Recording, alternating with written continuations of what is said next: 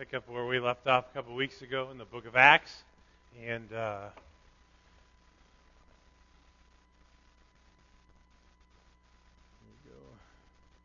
Acts chapter 7, if you would. Acts chapter 7. And um, it's interesting here. Um, I've kind of thought about what to, what to call this sermon. It's like the history story that led to death, in one regard. It's uh, boldness like you've never seen before. It's a picture of forgiveness like you've never seen exemplified. There's so many pictures in it.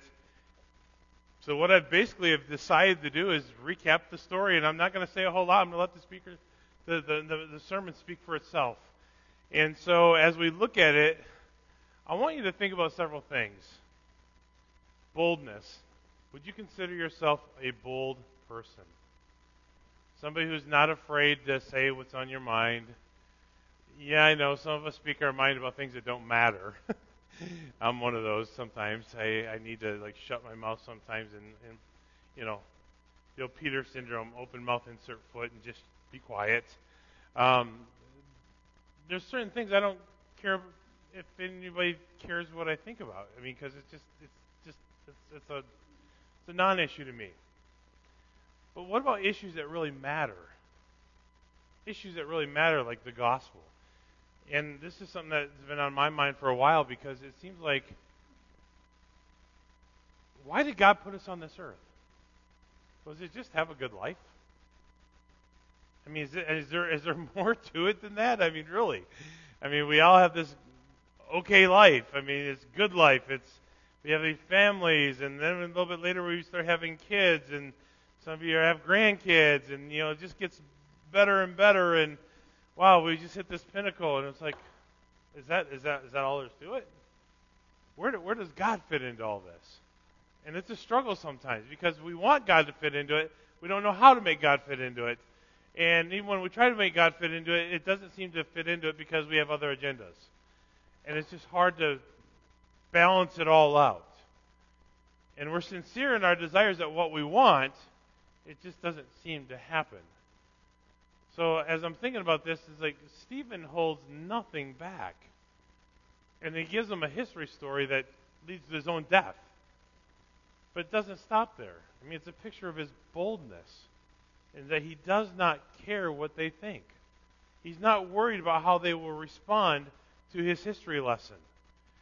And in the end, he goes and says, God, don't hold what they're saying and doing to their own account. Not me, bro. I want guns and firearms and weapons and retaliation and, you know, I'm going to set them straight, right? I mean, isn't that our flesh? Isn't that our nature? To defend ourselves and to do what's right and to, you know, let them know where we stand and to let them know what is the truth and to, you know, make sure that they pay for what they did what was that was wrong. And isn't that how we think? Anyone else? Am I the only one? That's what I want to do. I want people to know that I'm right and they're not. It's really a simple concept. Just agree with me. And pay the price for when you're wrong. You know, and I'll help you decide what that price is. Um, there's a lot of things here, but Stephen stood before his accusers. He begins to give them this history lesson. So, if you just uh, indulge me for a little bit, let's just begin reading chapter 7, verse 1. It says, The high priest said, Are these things so? So, what is he referring to? Let's go back to the previous chapter, chapter 6, and look at verse 8. It says, And Stephen, full of grace and power, was doing great wonders and signs among the people. Remember, all these things that were taking place on Solomon's portico, all these miracles were taking place, signs and wonders, things were happening, God was on the move, God was doing incredible things, and Stephen was a part of it, and he's full of grace and power. In verse 9, but some men found what was called the synagogue of the freedmen, including both Cyrenians and Alexandrians, and some from Cilicia and Asia rose up and were arguing with Stephen. And I have to imagine in my mind, they were arguing, Stephen wasn't. He's like, bring it on, boys. Come on, just keep talking. You know, in one ear, out the other. Because look at verse 10. But they were unable to oppose the wisdom and the Spirit by whom he was speaking. So obviously, Stephen was just calm, cool, collected, sharing truth, wisdom. The word was just coming out. Then they secretly induced men to say, We have heard him speak blasphemous words against Moses and God. I mean, when they could not use his own words against him, they turn around and solicit men to lie. Say, Well, I heard Stephen say this. Wasn't true, but didn't matter. They're going to use it against Stephen, and so they bribed men to tell lies. And verse 12, and they stirred up the people, the elders, the scribes, and they came to him, dragged him away, and brought him to the Sanhedrin. So now he's before the temple police again. And they put forward false witnesses who said, This man never ceases to speak words against this holy place and the law, for we have heard him say that this Jesus, the Nazarene, will destroy this place and, that, and alter the customs which Moses handed down to us. And fixing their gaze on him, all who were sitting in the Sanhedrin saw his face like the face of an angel. Let me ask you a question. Does it sound like Stephen was afraid? No. Does it sound like he was worried about what was going to happen to him? No. I mean, he is just there taking it, giving them a, a, a realistic response of calm, cool, collected, and they're lying against him. And verse 7, uh, chapter 7, verse 1. And the high priest said, Are these things true? he doesn't even know what he's asking. Verse 2. And he said, Hear me, brothers and fathers. The God of glory appeared to our father Abraham when he was in Mesopotamia, before he lived in Haran, and said to him, Leave our country and your relatives and come into that land that I will show you. So he's beginning this history lesson that has taken him right back to Abraham. And he's beginning them to tell them the story that they had forgotten. Now, let me just for a minute go back to the Old Testament. Now, what was the responsibility of the story of God as far as being shared? Deuteronomy 6, right? Fathers were to tell their children, who were to tell their children, who were to tell their children, and so forth and so on, right? So, somewhere along the line, we know that that process stopped. Because when it got to them, they had no clue. They didn't know. So, Stephen's got to give them a reminder of their own heritage and their own story and he brings them right back to Abraham to where God said, I want you to go to a land. You don't even know where I'm going to go, but I want you to go, and when you get there, I'll let you know. That sounds like the vacation we all want to take, right? Uh, just go. You'll know when you get there because I'll let you know. Well, how am I going to know? I'll let you know. Totally against our culture, against our way of thinking. Verse 3. And he said to him, Leave your country and your relatives and come into the land that I will show you. Then he left the land of the Chaldeans and settled in Haran.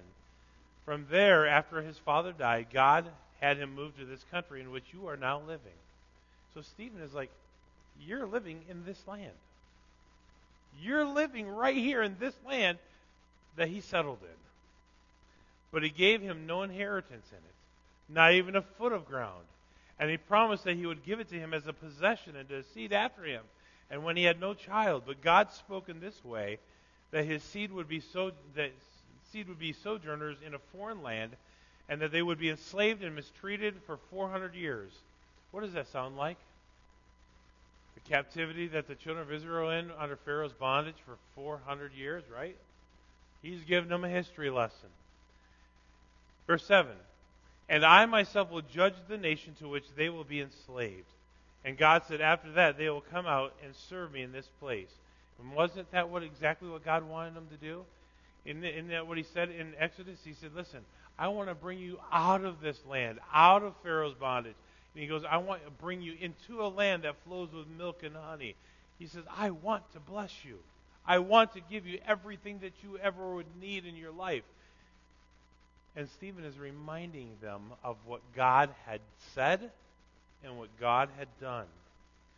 Verse 8 and he gave him the covenant of circumcision. And so Abraham was the father of Isaac and, and circumcised him on the eighth day. And Isaac was the father of Jacob, and Jacob of the twelve patriarchs. And the patriarchs, becoming jealous of Joseph, sold him into Egypt, yet God was with him. Now think of it this. Now they're bringing in Joseph into the picture, right?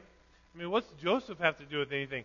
I mean, we're going back hundreds and hundreds of years as Stephen is giving him this history lesson. And the story just keeps going. And rescued him from all of his afflictions, and granted him favor and wisdom in the sight of Pharaoh, king of Egypt. And he appointed him governor over Egypt and all his household. Now famine came over all of Egypt and Canaan, and great affliction with it, and our fathers could not could find no food. He's reminding them of who God was and how God worked. Now you think if it's just a story in and of itself, Joseph is there, so he's rose to a place of prominence. Big whoop, right? No big deal. But did God have a purpose and a plan? Of course he did. Because without Joseph being there, how would the everything else that unfolded after that happened? Joseph had to be in place. God was following a plan that he had put into place that maybe no one else could see it, but God knew exactly what was going to take place. And that's one thing we have to remember. There's a lot of things that God has on our has in our radar. I mean, or I mean, in our future that's not on our radar that He knows all about, that He's doing, that He's working behind the scenes. And this is one of those things. Joseph is behind the scenes, rising to a place of prominence, so that he could help the children of Israel one day. Let's go on and see how it happens. Verse 11. Now famine came over all Egypt and Canaan and great affliction with it, and his fathers could find no food. But when Jacob heard that there was grain in Egypt, he sent our fathers there for the, the first time. And on the second visit, Joseph made himself known to his brothers, and Joseph's family was disclosed to Pharaoh. And then Joseph sent word and invited Jacob, his father, and all his relatives to come to him, 75 persons in all. And Jacob went down to Egypt, and there he and his fathers died. And from there they were removed to Shechem and placed in the tomb which Abraham had purchased for a sum of money from the sons of Hamor and, and Shechem. But as the time of the promise was drawing near, which God had assured to Abraham, the people increased and multiplied in Egypt until another king arose over Egypt who did not know about Joseph. Uh oh, there's a problem. That's great while Joseph is on the throne, while everybody knows about Joseph. But now there's a new king. There's a new sheriff in town, so to speak. And who's this Joseph guy? We don't care about him anymore. Oh, your relatives? Big deal. But God had him there for a time to do what he wanted to have done. But look at verse 19. It was he who deceitfully took advantage of our family and mistreated our fathers, who set their infants outside so that they would not survive. I mean, he's got an agenda too. Only his, his agenda is to destroy. It was at this time that Moses was born. So now Moses is on the scene. I mean, you would think that this Sanhedrin council would know all this, right? I mean, they're religious, they're spiritual, so to speak, in the eyes of the people. And yet, Stephen has given them a history lesson, and they don't even know what's going on. So now Moses is on the scene, verse 20. And so, of course, this time Moses was born, he was lovely in the sight of God. He was nurtured for three months in his father's home, and after he had been set aside, Pharaoh's daughter took him away and nurtured him as her own son. And Moses was educated in all the wisdom of the Egyptians, and he was powerful in word and in deed. Can you imagine this just for a moment? Just in your imagination, think about this. Here's a baby born. His own mother, during a time frame when the boys were being destroyed, his own mother got to nurse him be in the palace of the king, being educated as a child of a king, so to speak. I mean, look at this. He was powerful in word. So I mean, he was given a place of prominence. He was given a place of position. He was pro- powerful in word and deed. What he said happened. But when he was approaching the age of 40, and you remember the, the time frame 40 years in the palace, 40 years of wandering, 40 years, and so forth.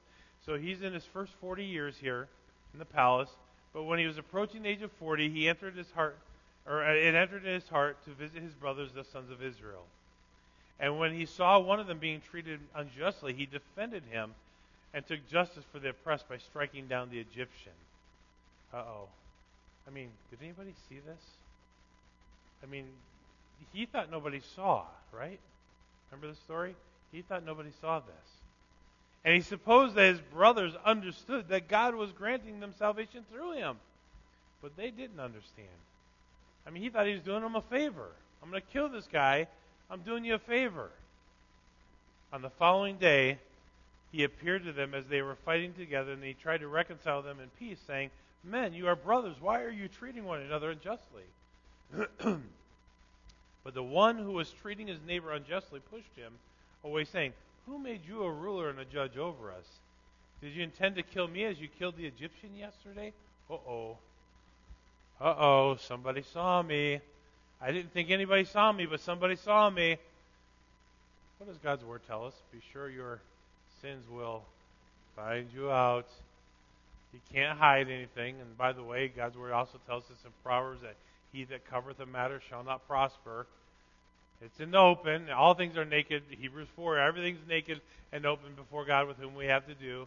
Psalm 139, no matter where you go, God is there. He can't hide what he did. Everyone knows it. But not only did God know it, man knew it.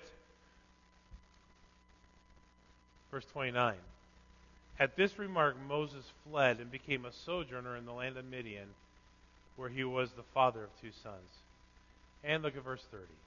And after 40 years had passed, so there's first 40 years in the palace and around the Egyptian uh, kingdom, and now another 40 years of running and, and, and hiding and having, starting a new family and hiding out. So 40 years had passed, and the angel appeared to him in the wilderness of Mount Sinai in the flame of a burning bush. And when Moses saw it, he was marveling at the sight. And as he approached, he took look uh, looked more closely. There came the voice of the Lord. I am the God of your fathers, the God of Abraham and Isaac and Jacob. Moses trembled with fear and would not dare to look. But the Lord said to him, Remove the sandals from your feet, for the place on which you are standing is holy ground. I have surely seen the oppression of my people in Egypt, and have heard their groans, and I have come down to deliver them. Come now, and I will send you to Egypt. And Moses, whom they disowned, saying, Who made you a ruler and a judge, is the one whom God sent to be both a ruler and a deliverer with the help of the angel who appeared to him in the bush. So God had a plan for Moses, didn't he? Stephen is letting them know that, wait a minute, you have forgotten your own history. Do you remember how you got here, this land that you're living in? Let, let me tell you a story. There's this Joseph, and then there's Moses. He continues to tell them the story. Moses, who's this guy? Verse 36. This man led them out, doing wonders and signs in the land of Egypt in the Red Sea and in the wilderness for 40 years. This Moses, who said, said to the sons of Israel, God will raise you, raise you up for a prophet, like from him from your brothers. This is the one who, in the congregation in the wilderness, was with the angel who was speaking to him on Mount Sinai and with our fathers, the one who received living oracles to pass on to you. I mean, think about this the whole story. He's reminding them of how they got their Ten Commandments. He's reminding them of how they got to this point in time. This is the one who, in the congregation of the wilderness, was with the angel who was speaking. Gets, gets the oracles. Verse 39 Our fathers were unwilling to be obedient to him, but rejected him in their hearts and turned back to Egypt. Remember the story? What happened when they got to the, to the Red Sea? Oh, we can't go any further. Would to God we would have just stayed back in Egypt, right? Was it really better back in Egypt? No. But they were walking by sight rather than by faith, right? And so they're thinking that, oh, we're doomed. We're getting to the Red Sea. We got no place to go. We're, we're doomed. We're going to die. And they wanted to go back, verse 39. Our fathers were unwilling to be obedient, but rejected him in their hearts and turned back to Egypt. You know, at that moment, he says, here's a, here's a pivotal point in the story. And here's the, here's the pivotal point. You made a conscious decision to turn back to Egypt. Was it just that they went back to Egypt? No. They went back to the gods of Egypt. They went back to the culture of Egypt. They went back to the day to day living of Egypt. They went back to the false religion of Egypt. They had embraced Egypt more than they were willing to embrace God. Because in their minds, were, this was futile. We've gotten to a place where we can't go any further. We're doomed. Anybody ever felt like that? I might as well just go back because I got nowhere else to go. That's what they did. But look at verse 40. Saying to Aaron, Make for us gods who will go before us. For the For this Moses who led us out of the land of Egypt, would you not know what has become of him? I mean, they don't. Just, just curiosity. How many think they lost confidence in Moses? Pretty much. They're like, this guy, we don't know what's going on with him. He led us straight to the Red Sea so we could die. so, we're going to come up with our own God. Verse 41. At that time they made a calf and brought a sacrifice to the idol, and were rejoicing in the works of their hands. I mean, they were, I mean, they make this golden calf. They're excited about it. They're dancing and hoopla around it. Anybody ever seen the movie? That's how I know they did this. Um, just kidding. Uh, but they're dancing and hoopla around this around this thing, and next thing you know, they're just you know having the time of their life around, and they're just look how beautiful this calf is. This calf is gorgeous, pure gold. It's awesome. But God turned away and delivered them up to serve the host of heaven. As it is written in the book of the prophets, Did you present me with a slain beast and sacrifices forty years in the wilderness, O house of Israel? You also took along the tabernacle of Moloch and the star of the god of Rampha and the images which you made to worship. I will also remove you beyond Babylon. He says, You're going to pay for this. Ooh. All of a sudden, that golden calf doesn't look so appealing. Our fathers had the tabernacle of testimony in the wilderness, just as he who spoke to Moses directed him to make it according to the pattern which he had seen. And having received it in their turn, our fathers brought it with Joshua when they disposed or dispossessed the nations whom God drove out before the fathers until the time of David. David found favor in the sight of God. So now Moses is there. Now David's on the scene. I mean, this guy's giving them. He's not holding back any of the key players. Can you imagine the knowledge that Stephen had? I'm reading it. You're following along with me. Stephen is quoting it. He's given them this lesson. And now he's coming into the life of David. David found favor in the sight of God and asked him that he might find a dwelling place for the God of Jacob. Solomon built a house for him. However, the Most High does not dwell in houses made by human hands, as the prophet says. Heaven is my throne, and the earth is the footstool of my feet. What kind of house will you build for me, says the Lord? Or what place is there for my rest? Was it not my hand which made all these things? You men. I mean, this is where it gets real, right here. Stephen has given them this entire history lesson of how they ended up in this spot. He tells them the whole story of Joseph and the story of Moses and the story of David and the story of Solomon. And all of a sudden, he's looking right at the Sanhedrin Council. 51. I'm sorry, 54. Now, when they heard this, I'm sorry, 51. You men, stiff necked, uncircumcised in heart and ears, are always resisting the Holy Spirit, as your fathers did. So do you. Stop right there for a minute. Sanhedrin. They were the authoritative council. They had power. Maybe not legitimate power, Definitely not God given power, but from a human perspective, power. Remember, it was the Sanhedrin Council who threw him in jail. It was the Sanhedrin Council who said, bring him back out. The Sanhedrin Council were like the temple guards and police, so to speak, who had a little bit of religiosity with them. And he looks right at them and said, You're a bunch of stiff necked people who don't even know what God has done to get you here. Question. You're resisting the Holy Spirit. How do you think they took that? It's like looking at somebody who is claiming to be spiritual and saying, You're not spiritual. Give me a break. right. Offensive? I dare say so. I dare say that they're a little bit upset, frustrated with Stephen. You stiff necked, uncircumcised in heart and ears are always resisting the Holy Spirit. As your fathers did, so do you. And which one of the prophets did our fathers not persecute? They killed those who had previously announced the coming of the righteous one, whose betrayers and murderers you have now become. Ooh, ouch. He's holding nothing back. You received the laws ordained by angels and yet did not observe it. I mean, the accusations are just flowing. You're stiff necked, uncircumcised heart and ears. You resist the Holy Spirit. I mean, bottom line is you're persecuting those who are doing what's right. You receive the law and don't observe it yourself, and yet you hold it as sacred. Question. Just just the question. Do you think that this description fits a lot of people in churches across America today? Got my Bible, I got my law, I got it. Whew, I'm good. But yet don't read it, apply it, hold it dear.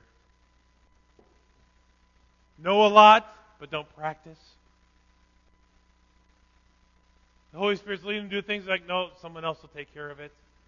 Shun the responsibility and obedience to someone else who may be more gifted, more talented, more skilled. Uh, someone else will do it. Question: Just let's just be honest with ourselves. Does it really sound that much different from today in some regards? It really doesn't. So I don't want to get too harsh on the Sanhedrin Council because I think we kind of model it a little bit. We don't want to. We certainly, it's not in our heart to do that, but it happens. And when we get upset when people confront us about it. Well, pastor thinks that we're a bunch of sinners and hypocrites. No, I put myself in the same boat. Paul wants to argue that he is chiefest of sinners. I will argue that point. Talk to my family. As much as I want to do what's right, as much as I want to be holy, as much as I want to think righteously, I know my own flesh. And if you're honest, you should too. Know your own flesh. How many of us have said, Lord, I'll never have that thought again? And two minutes later, you're thinking it. God, I'll never say that again. And you say it. I'll never look at that again. And you look at it. I'll never be angry again. And you get angry. I'll never have that wrong thought towards that person. And you have a wrong thought towards that person the next minute. If you're honest with yourself, you should argue the same point with Paul. Our desire is that we want to do what's right. We want to be holy. We want to think righteously. We want to do what's good before the eyes of God. But if we're honest with ourselves, we're sinful. And our flesh is wicked. More than we care to admit. I don't want to admit it. I want everyone to think I'm a nice guy. I want everyone to think that I read my Bible eight hours a day. Not true. I want everybody to think that I'm above bar, above board in everything. That's my desire. It's what I strive for. But I find myself so much like these people that we read about. Because our flesh is wickedly strong. And we deceive ourselves into thinking that we're better than we are. He says, You're stiff necked. How many times has God asked you to do something and you said no? You're stiff necked. How many times have you rejected the Holy Spirit's leading? Disobedient. How many times have you held in regard, I'm a believer and I have the Word of God, and yet I don't follow it as I ought? He said, verse 53, you receive the laws ordained by angels, yet you don't observe it. We know this is from God, right? It's His Word to us. It's how He talks to us and how He guides us and leads us, and, and, and, and, and we're to follow it, and yet we leave it on the shelf some days and don't even look at it. Look at the last part of the story here. Verse 54. Now, when they heard this, like many of us, they became furious in their hearts and they began gnashing their teeth at him. He said, Well, I'm not doing the gnashing teeth part. That's good. But how many of us get upset when the preacher says we need to do a better job? We need to work on this. We need to respond to the Holy Spirit in this area. God has asked us to do this as a church, and we're not doing it. We're disobedient. And we get furious because, well, we don't want to think that's us. That's that church. That's those people, not us. We're better than that. but being full of the Holy Spirit. Now, who is this? Stephen. Stephen, being full of the Spirit, he gazed intently into heaven and saw the glory of God and Jesus standing at the right hand of God, and said, Behold, I see the heavens opened up as the Son of Man standing at the right hand of God. But crying out with a loud voice, they covered their ears and rushed at him with one accord. Get this in your minds for a minute. Just close your eyes for a minute. Everyone, close your eyes. Just close your eyes and listen to this for a minute. Stephen is telling them what he is observing. And all of a sudden, they cover their ears because they don't want to hear what Stephen has to say. And everybody begins to run directly at Stephen. Everybody begins to just attack him. Keep that in your mind for a minute. Stephen is being attacked because they don't like what they're hearing. Crying out with a loud voice, they covered their ears and rushed at him with one accord. And when they had driven him out of the city, they began stoning him. And the witness laid aside their garments at the feet of a young man named Saul. Oh, here's another man coming into the picture. I'll look up this for a minute. Think about this for a minute. They rushed at him. They drove him, they chased him out of the city, and then they stoned him to death. In the crowd, there's a man named Saul. Ooh. Think about this. Can you imagine witnessing this? Sad. Verse 59, they were they went on stoning Stephen as he was calling out and saying, Lord Jesus, receive my spirit. Look at verse 60. This is a key verse. Then falling on his knees, he cried out with a loud voice, Lord, do not hold this sin against them. Wait a minute. How many of us are going to have that prayer? I'm just going to be honest. I ain't that spiritual. I'd like to think that I am, but I'm not. I'm just telling you. Just in case there's any wondering, I'm not that spiritual. I want guns at this point. I want swords. I want weapons of any sort. Because if I got to die, I'm going out in a blaze of glory. I like guns. I like weapons. I'm going to take a few with me if I got to go. Stephen didn't even try said, Lord, receive my spirit. And God, don't lay this sin and what they're doing. They're stoning me. Don't lay it against them. They don't know any better. Wow, what a powerful lesson of forgiveness, humility, and just flat out. I mean, think about this. I, I, I want to say in my flesh that Stephen's just being naive. Stephen, wake up, dude. They know what they're doing. No, they don't. They're unsaved people who don't know Jesus. They're religious. They hold to the law, but they don't know Jesus. Question Is that not the world we live in? Someone tell me I'm wrong. We live in a world that has religion but doesn't know Jesus. And we need to understand that that's who they are. I am not going to expect an unsaved person to act like a Christian. I'm not going to expect an unsaved person who doesn't have a relationship with Jesus to act, think, and respond like Jesus would. But that's what we want. And we get all kinds of upset when they don't. They don't know any better. Why would we have that expectation of them? They need Jesus, right?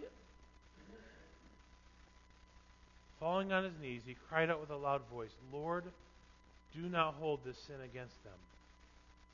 And having said this, he fell asleep. He died. He gave his life for giving them a story, a history lesson of their own past. And in doing so, did it with humility and grace and of no fault of his own, pleaded for them. Something that's not normal. Something that most of us would never do. But I think it's an incredible picture of humility and forgiveness and understanding the world that he lived in. I don't know how we need to completely apply this to every one of us, but I think there's some general things I think all of us can look at. If somewhere along the line, as I said in the beginning, Deuteronomy 6 was cast out aside, it was just put outside. Us telling our children, who will tell their children, who will tell their children of who God is. We need to get back to living out God in our families. You want to change the world? Start with your family. So when my kids are out of the house now, start with your grandkids. Live it out. Be an example. Teach truth. Share truth. Live it out. Number two, know what God has done. Don't forget it. If God has done something significant in your life, don't forget that. You've got to remember what God has done so that you can share it. And when tough times come, you remember God did it before, He'll do it again.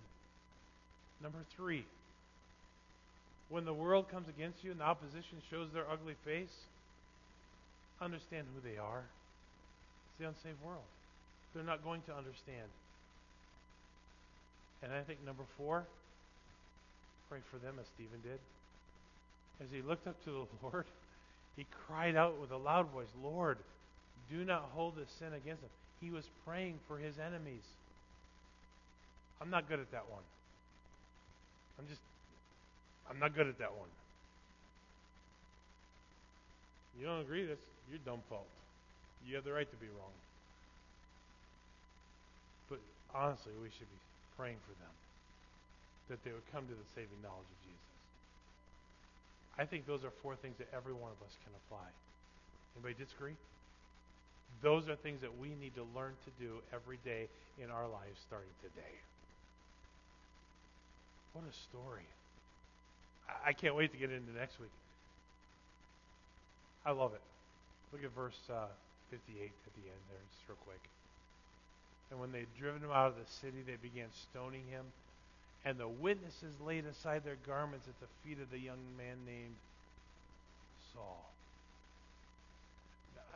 Why would they do that?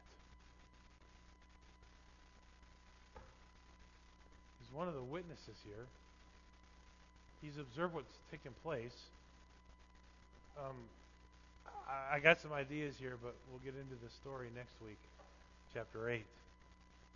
Saul persecutes the church. Saul has gotten a little bit of a taste of let's let's go after the righteous. Man, how this world needs prayer. Man, how we need to stand up for what's right. Now more than ever. Amen. Lord, as we come before you, Lord, we just read simply scripture today. We simply read your word, line by line and we heard a story, a history lesson from the mouth of Stephen to the Sanhedrin Council. We simply were reminded of what you have done, how you worked in the life of Joseph and preserved him so that he could take care of his family and the children of Israel, and then how Moses came on the scene and simply was in the 40 years in the palace and 40 years in on the run and then 40 years leading out. And how you used him despite his flaws.